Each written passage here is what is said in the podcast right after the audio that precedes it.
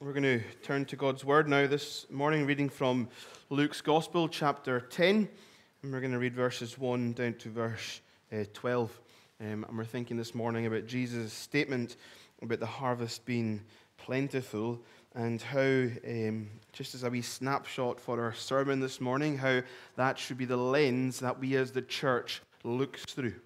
So, Luke chapter 10, verses 1 down to verse 12, and let's listen to God's word together this morning. So that'll be on page 868 of the Pew Bibles, uh, or it'll be in the screens before you as well. After this, the Lord appointed 72 others and sent them on ahead of him, two by two, into every town and place where he himself was about to go. And he said to them, The harvest is plentiful, but the laborers are few. Therefore, pray earnestly to the Lord of the harvest to send out laborers into his harvest. Go your way.